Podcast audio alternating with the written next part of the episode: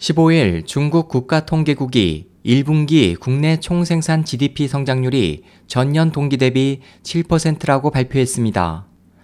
발표에 따르면 중국 GDP는 지난해 4분기에 7.3%에서 하락해 2009년 1분기 이후 저 수준을 기록한 가운데 전기 대비 1분기 GDP 성장률은 1.3%로 지난해 4분기에 1.5%를 밑돌아 경기 침체가 더욱 뚜렷해졌습니다. 국가통계국이 이날 발표한 고정 자산 투자와 산업 생산 등 주요 지수도 매우 약합니다.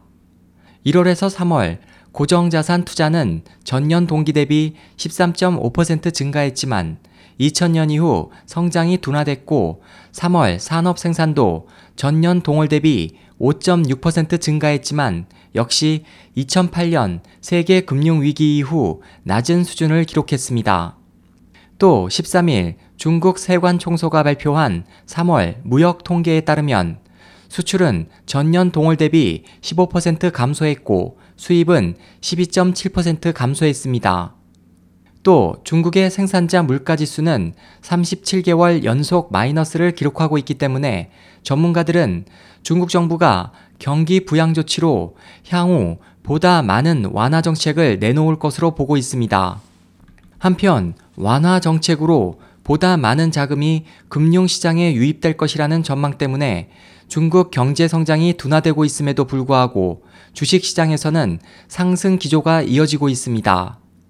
15일 GDP 관련 통계 데이터가 발표된 후 주요 주가 지수인 상하이 종합 지수 종가는 전일 대비 1.24% 하락한 4084.16포인트로 4일 만에 반락했지만 16일에는 전일 대비 2.71% 상승한 4194.82포인트로 크게 반등해 7년 만에 최고치를 기록했습니다.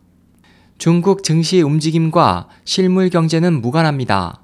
관영 신화사는 7일 하락 압력에 직면한 국내 경제는 강력한 뒷받침이 되는 주식 시장을 필요로 하고 있다는 논평을 게재해 주가 급상승을 지지했습니다.